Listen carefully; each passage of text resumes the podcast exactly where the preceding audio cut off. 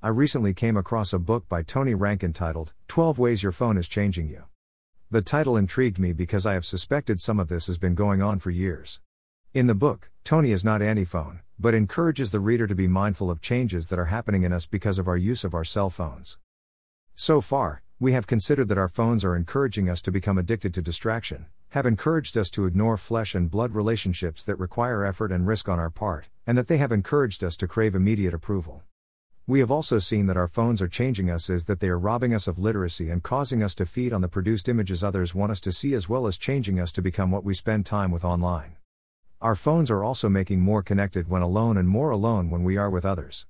They also give us the ability to engage in secret vices with virtually no one near us knowing what we are up to. These are examples of how our phones are changing us. Another way that our phones are changing us is in the way that our phones encourage us to lose context crucial to meaning. People post information on social media at an alarming rate. It is amazing that there is just over 7.5 billion people in the world. 2.5 billion of these have social media accounts. That is one third of the Earth's population. On just Facebook alone, there are 2.4 million status updates every minute. That is 144 million an hour. 3.5 billion per day, and 1.3 trillion per year. Yes, trillion. And that is only Facebook. Twitter sees 6,000 tweets per second. That is 360,000 per minute, 21.6 million per hour, 518 million per day, nearly 190 billion per year. Add the rest of the social media platforms, and there is a deluge of information like no other time in history. What does this deluge of information produce in the hearts and minds of consumers? First, it contributes to a desensitizing of our hearts. We talked about this in a previous article, but it causes us to lose our ability to empathize because we simply don't have the time. We have to move on to the next article, post, tweet, Snapchat, or pin. Additionally, since most of what we read on social media is not mentally nutritional, it affects our desire for deeper, more complex, or mentally stretching information. When given the choice between reading about what celebrities of our day look like now and reading about the newest technology for more efficient delivery of clean drinking water to East Africa, most consumers follow the stars. While this is not an absolute statement, the statistics show us that this is the behavioral choice for most in this situation.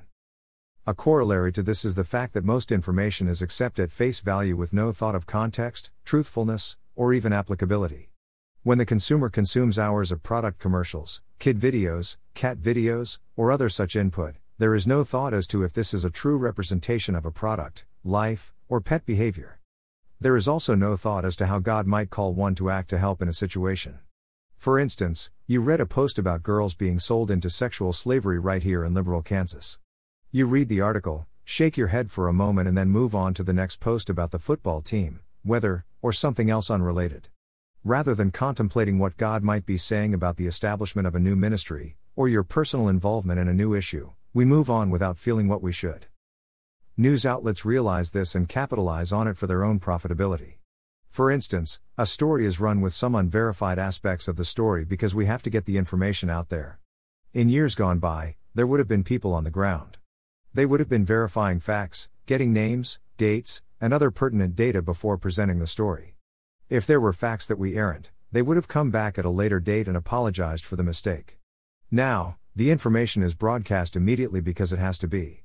There is no checking of facts, or very little. When there is a mistake, there is no mention or it is blamed on some other issue. Combine this with the hapless consumer, and you have a dangerous situation that teaches us to either not trust or not care. The only counterbalance I know to this effect is to follow Proverbs 1 and seek for wisdom and treasure wisdom and choose to be selective on what and when we read. We need to pray and ask God for discernment and wisdom and submit our ways to Him.